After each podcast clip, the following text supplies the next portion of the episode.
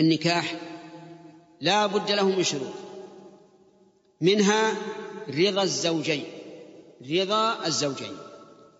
فلا يجوز إكراه الرجل أن يتزوج على امرأة لا يريدها، ولا يجوز أن تجبر المرأة على التزوج بمن لا تريد.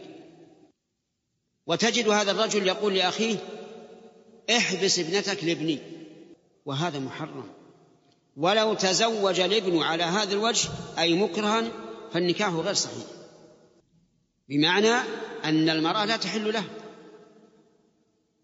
وحينئذ يكون استمتاعه بها كاستمتاعه بالأجنبية سواء في التحريم.